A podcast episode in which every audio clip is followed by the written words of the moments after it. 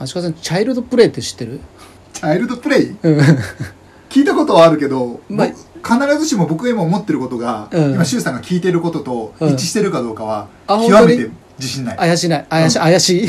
怪しい、怪しないってダメだ要はまあ人形にねうん。魂が入って、うん。人形ホラーというかうん、ドールホラーというか。はいはいはい要はそのチャッキーっていうね、名前でそのチャイルドプレイ小さい子供が、うん。には表情出すんだけども、うん。大人には見せないみたいなね感じで殺人鬼うん。がその中に入っちゃったもんだから、うん。まあ、殺人を繰り返すわけでね、うん、みんなそのねうん。人形が動いたなんて言うとみんなバカ言ってんじゃないよって言うんだけども、うん。まあ、最後の最後でその正体がうん。分かってそれを一応破壊するみたいなねうん感じの流れで、まあ、実はチャイルドプレイってた多分シーズンが6か7ぐらいあるんだよね実は。映画？ドラマ？映画映画。映画ね。うん、でもやっぱあのいっぱいシーズンあるんだけど、うん。シリーズがね、うん。でもシリーズっていうか、まあ、作が。うん。第7作かそのくらい。うん。だけどやっぱ一番最初がやっぱ一番見た時ね、ん。ゾッとしたというか、人形ホラーってさ。はいはい。でもやっぱ日本だとねやっぱその、こうゾクゾクっとするようなうん。ホラーが多くて、うん。まあ、海外とかさ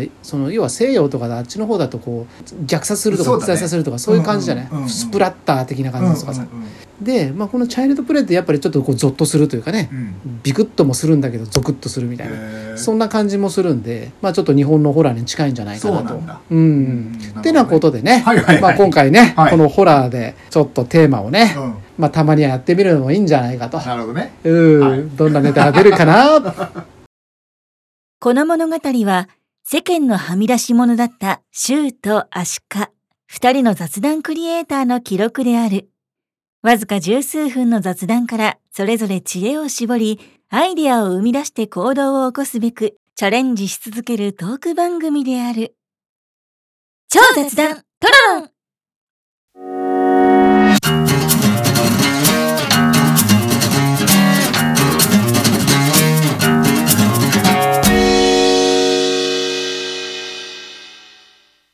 さあでは早速なんですけど、うんまあちょっとネタがありそうなうん。アシカさんから。ありそうな。俺一個しかないけどね。あそうなんだ。まあいいや。いいよいいよ。一個だけ。うんとっておきなのが。とっておきのやつ。ちょまあいいや。っと楽しみだぞ。お願いします。えっとね僕福岡出身でしょ？はい。でふ福岡にね、うん。犬鳴峠っていうほう。心霊スポットがあってへえしかも犬鳴峠っていう名前だったかな、うん。で映画化もされてんのへえでじゃあ有名なとこなんだ。そう有名、うん。もうね心霊スポット好きな人にうん。犬鳴峠って言ったら多分知らない人いないと思う。へー。好きな人はね。あははそうそう。でそこは、まあ福岡のまあ外れにあるうん。福岡市内じゃないんだけど、外れにある、うん。で、うん。なんでこういう言い方をしたかっていうと昔犬鳴村っていうのがあったんじゃないかって言われてたのね。はいで地図上にはないの。うんうん。で犬鳴村でこれいろんな話があるんだけどそこの村民が大虐殺されたとか、へえ治外法権でここだけは日本の法律が効かないみたいなたまに聞くよねそういね。そうそうそうまあ都市伝説的な話でもよくそうそうそうそうで旧道と、うん。うんまあ、新しい道路があって新しい道路は新犬鳴トンネルっていうのができて綺麗な舗装されたトンネルなのね、うんうんだから福岡市方面から北九州の方とかに抜けていく、まあ、筑豊っていう地地区があるんだけど、うん。そこに抜けていく交通道路としてはそこはよく、まあ、幹線として通っていくと。うん。でもう一個は旧道って呼ばれてて、うんうんもう本来塞がれてるのね。はいはい。立ち入り禁止今どうなってるか知らないけどうん。もう今から20年ぐらい前の話25年かな？前の話でもう暇なのね僕ら20代の頃で車もみんな持ってて、犬鳴行こうぜと。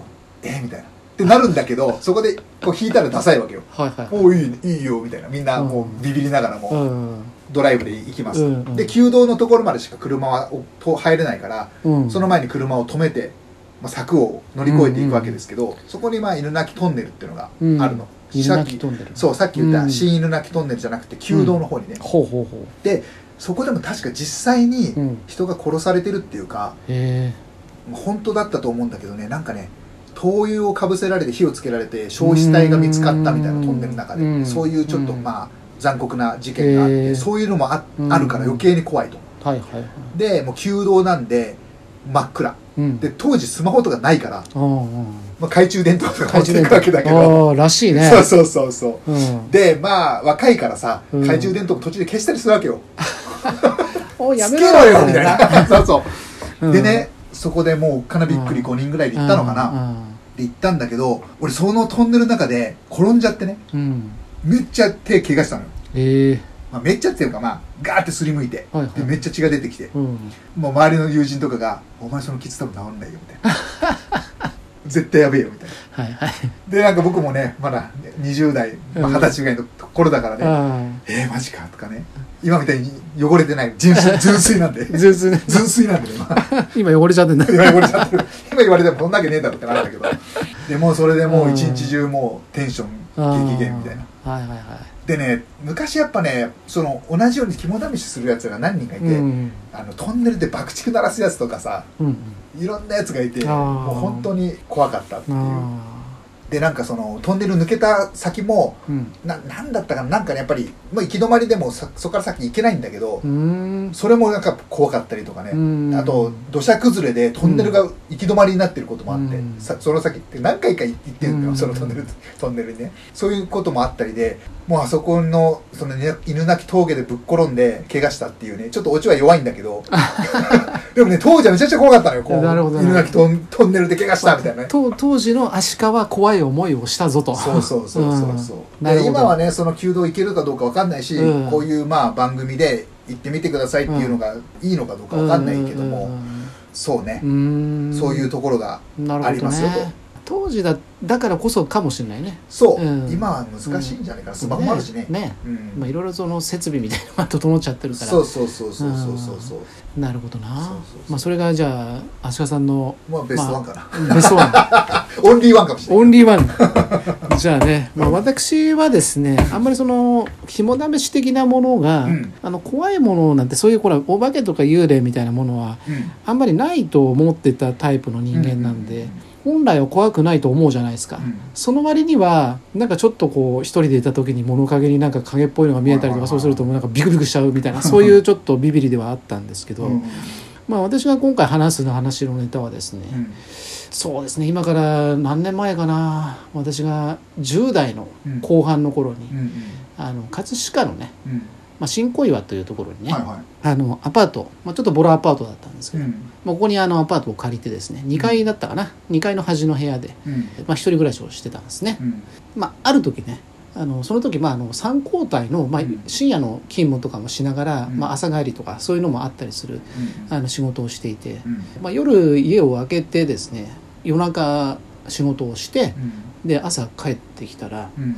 どうも部屋の中が少し荒らされてるんです。え？ただなんだろう物がちょっとこう動いてたりとかえそのめちゃくちゃ荒れてるってことじゃなくて何かがこう動いてる感じがしたんですね。少し？うん、でで最初はなんか空き巣でも入ったのかなと思っはいはいね。どんなに調べてもうん。何かなくなったものってなかったんですよ。うんうん。でそれからまあちょうど1ヶ月ぐらいした時かな。うん。まああのちょうど俺がねあまあ夏の暑い日だったんで、まあ、ちょっとシャワーでも浴びようと思って。うん。でちょうどあの切れてたシャンプーが切れたんで、うん。じゃあ前にあの1ヶ月ぐらい前に買っといた、うん。あのシャンプーをうん。新しくビニール袋に入れたままのはずだからん。出してこようと思ってうん。部屋の中を探したんですよ、うん。ところがですよ。どんなに探してもそのシャンプーが出てこないんです。ええ。怖いなーと思って。確かに買ったんでしょ買い忘れた絶対買ったのにないと。うんでまして新しく買ってきてん。当時あのシャンあのリンスインシャンプーでね、あのキョンキョンがあの CM してたやつなんだけど、あのそそれ2回言っちゃったよ。それ それがなくなるわけがないだわけがない。って買った記憶あるしレシートだってあるんだし、ね。うん、でちょうど使ってるやつがあってそれが終わったから入れ替えるだけなのに、うん。なんでないのかと。うん。でその時思ったんですよ、これは1ヶ月前にそういえば部屋の中が少し動いてたなと。うん動いてた。つまりうん。これはうん。空き巣が入ったんだけどうん。何も盗むものがないなと思って とりあえず新品で置いてあったシャンプーだけ持ってこうって持ってった。キャーっていう。つまり1ヶ月経って気づいたのが 警察にも届けずだって何も取られてないんだから、うん気づいてないもんねまあ、入ったやつも大変だよね。入った勇気持って入っね泥棒入ったらいいけどこいつのとこ何も取るもんねえなと思ったんだろう多分。ね シャンプーだけ取ってシャンプーだけ取って。シャンプ撮られてたってさ、うん。気づかねえよこれ。うん確かにね。うん、なんかでかいものを撮られたとかさ、うんうんでもまあ一応電話機とかまあテレビとかさ、うん。まあ多少ちょっとそういう家電製品もあったりしたわけだから、まあそういうのは持ってかれてないし、うん。まあね CD とかそういうのも少しあったと思うんだけど特にそういうのも撮られてなかったから、ファミコンも撮られてなかったし、なんで新品買って持ってったんだろうね。まあ新品だからまあいいよこれぐらい使えるぐらいの感じだったのかな。何も取らないで帰るのは尺だったみたいな、うんね、うん怖いなーと まあただでもある意味怖いよね。ある意味怖いでしょ、うん。だ えーみたいな。って。2回怖いよね。なんか動いてんのに何もなくなってない。そうそうでそれ怖い。そう怖い。であれシャンプーなくなってんじゃん。やっぱり入誰か入られてたんだ。そう怖いそうそうそう誰か入ったのは間違いないんだみたいな、うんうんうん まあね。ね。まあ、今でこそ笑い話ではございますがと。うん。気持ち悪いよねそもそもね、うん。うんまあ、というのはね、どなまあちょっと笑いのネタになってしまいました。う んいやいいんじゃないかな。エンタメとしては面白い、ことでね、まあ、うん鹿さんもし、まあ、よろしければ、うん、あともう一ネタぐらいあれば、もうあもう一つはね、うん、あったあった。よく考えたら。えっとね、お盆。お盆。お盆帰省であの佐賀県のまあ父の実家。うん、まあ今も父は住んでるんだけども、うん、だからまあうちはあの、まあ、実家は福岡だから僕は本家って呼んでるんだけど、うん。本家の佐賀うん。佐賀県のうん。お家にね、まあ、小学生の時かな。30年前ぐらい。もうちょっと前かな。の時に普段はねうん、親とか、まあ、おばあちゃんとかうん。と一緒に寝てたんだけど、うん。そのお布団を並べてね、うんなんかその日だけはなんかわかんないけど、うん、なんか場所なんかねこっちで寝なさいみたいな感じで、うん。仏壇の隣っていうか前で寝かせられる日があって、うん、その佐賀のお家は結構広いからやば。ちょっと怖いぞ。めちゃくちゃ怖いわけ。トイレとか行くのも怖くて。うん、夜なんなんでここで寝なきゃいけないんだろうみたいな、うん。なんかね確かその時は納得してそこにならなきゃいけなかった理由があったの、忘れちゃったのもう今ね、うん、で仏壇の横で寝たの。うん、そしたらなんか眠れなくて怖くてなんか、目は開いてるんだけど、うん、寝れない。あ違う間違えた。目は違う違う違う。違う寝れない、うん。目がなんかね閉じれないうん、感覚になったのね、えー、閉じれない。そう、ん。目がな要するに上向いたまま開いたままうん、なんかおかしいなと思ったら体も動かなかったの。へでも目は動見見えてるのね。え。ああ、金縛りか。そう金縛り。うん、多分あれは金縛りだったと思うんだけど、うん、でも夢の可能性もあるからああ、霊感が強いとか弱いとかいう話あるでしょ、うん。で僕は一生のうちまあ今日まで、うん、その金縛りみたいなものにあったのはその日が初めてでえでもよく思ったら怖い思いはしなかったの、え、うん、あれ体が動かない怖いっていうのはなかったのね。だからもしかしたら先祖様がうん、来たのかなと、うん、お盆だったし、お前が足利かとうん、頑張れよと。頑張れよ。まあまああの元気に育てよと、うん。うんおじ俺はひいおじいちゃんからか分かんないけど、まあ、ひいおじいちゃんだぞであると。そうそうそうそう、よく来たなと。うん。その時はね千葉に住んでたからあよく来たなと。まあだったのかなと。なんかうん。不思議とねさっきも言ったけど怖くなかったし、うん。嫌な思いはなかった、ただ目は見えてるし潰れないし体が動かないっていうのがあったからうん。じゃあまあなと。まあまあそんな嫌な金縛りではなかった。そう。怖くもなかったし、うん。ただ不思議だったの。あれ？みたいな。体動かないぞ、まあねだそれ夢の可能性もあるけどねまあね、うんまあわかんないけどね、うん。まあ逆に本当かもしれないしまあちょっとそこはわかんないね。そうそうそうそうそうそう。うん。まあね。ね怖い話というかちょっとまあ不思議なちょっと世にも奇妙な物語的なね。ねまあでもね金縛りまあ俺もちょっとさっきまあ笑いのネタ持ってきちゃったんだけどあの金縛りって言われてそういや思い出した俺は金縛りおそらく言われるものに関しては、うん。結構な回数になってたのよ。結構霊感強いのかないやまあ分かんない分かんない、うん別に最近は全くないよ、うん。ただ20代ぐらいまでは結構頻繁にあったの、うんででも一応その当時やってた、まあ、テレビの番組か科学的な番組で、うん。まあし金縛りなんてね、まあ、うん。その体が疲れててみたいなそういう話があったんだけどうん、科学的に見たらね。うん、なんだけどその金縛りにあった時っていうのは、うんやっぱり毎回自分のところでデジタルの時計だったのね当時。ほそのデジタル表示の。ううんうん。で毎回その金縛りにあった時の時計を見ると222とか333マジで？怖いちょっと今ね鳥肌来たよいやマジでマジででマジかでそれはまあ高校ぐらいの時から始まったんだけど、うんで20代ぐらいまでそれ以降はないんだけどで金縛りに会う時ってやっぱ客観的に見れば幻覚なんだろうけど、うん一応やっぱ俺がこう徐々にこう手がこうしびれてってうん動かなくなっちゃうどんなにこう頑張っても動かなくてうん声も出ないうんやっぱその大半の時には何かこう黒い物体が俺の上に乗っかるんだよねおお一回は外がもう夜なのに明るくて母親がそのベランダで洗濯を干してるんだけど俺だけ動けなくて一生懸命助け求めてるんだけど上になんか物体が乗っかってて動けないみたいな。声も出ない。声も出ないだからこれが本当に夢なのかでも前が結構そういうこと起こったからうん。しびれる。でその今から金縛りになるって感覚も分かるわけ。毎回「あ来る来る来る」っつって避けられない、避けられないよね。うん。うんうん。である時その、まあ、金縛りに会いにくいシチュエーションっていうのを発見したの。例えばまあ扇風機をずっとつけっぱなしにしとくとか夏場へえそうなんだ。うん、あとラジオをつけっぱなしにしとくとか、うんそうすると要は他の概念が入ってるから多分、うん。まあ、それがこう邪魔してくれてるというか、うん。それでこうかかんないんだけど、つけてなかったりするとやっぱかかっちゃって。そうなんだ。面白いね。うん、でかつやっぱ時間を見るといつもこうゾロ目だったりすることが多いと。ある時ものすごいことが起きてうん。ダブル金縛りっていうの。何それ。ね要は俺が夢を見てたのね。うん。夢を見ててその大地震が起きる夢でうん。でみんなでこう逃げ惑うんだよね。うん。こうところどころになぜかこう、まあ、人間がこうちょうどはまるぐらいの、まあ、大きさの穴がこうとところどころ開いててそこにはまっちゃうんだよね、モグラ叩きみたいな？まあまあそうそうそうそんなイメージ。うん。でそこから這い出そうと思うんだけどそこで金縛りになっちゃう。なんじゃそれ。で金縛りになってああ動けない。でいつもと同じ感覚で来てるからこれ現実だと思ってんだけどふと思ったらん夢だったのうんうん。でも目覚めたら動かないの？目覚めて動かないんだよそれダブルカラシだね。ダブルダブル金縛り。怖っ。それ怖いね。怖いでしょ、うん。でやっぱ幻覚なのかどうかだから俺もよくわかんないそれは、だから夢の中で夢見てるかもしれないね。うん。